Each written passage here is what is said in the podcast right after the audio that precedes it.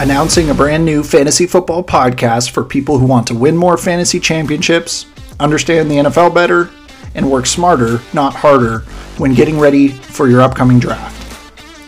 My name is Alex Howard, and this is Let the Boys Watch Football.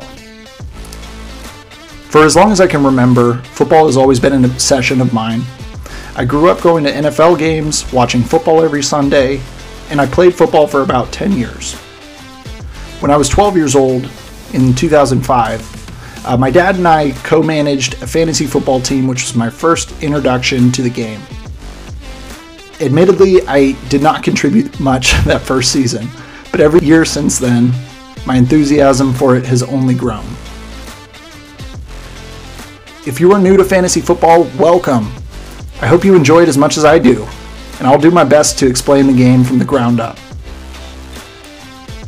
If you are a fantasy football veteran, welcome.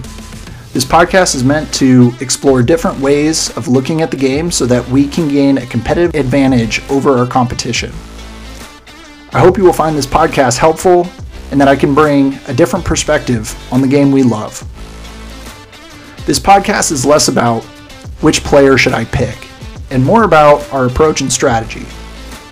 Later this month, I will share analysis on which positions should be drafted in rounds 1 and 2.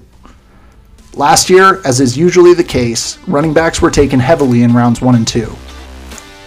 Then, these top running backs sustained injuries, some underperformed, and a few of them were very valuable for your team.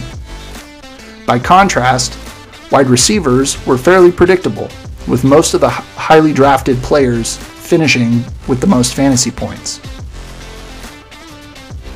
Many people felt burned by their running backs, and it seems to have affected the way that we are valuing the position this year. In the top 20 picks last year, the average league drafted 13 running backs, 6 wide receivers, and 1 tight end.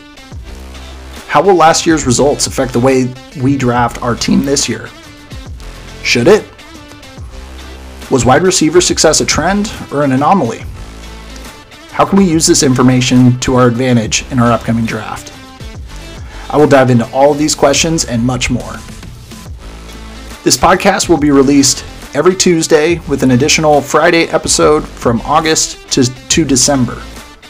Please feel free to subscribe to this podcast on Spotify or iTunes if you would like to be notified as the first episodes air.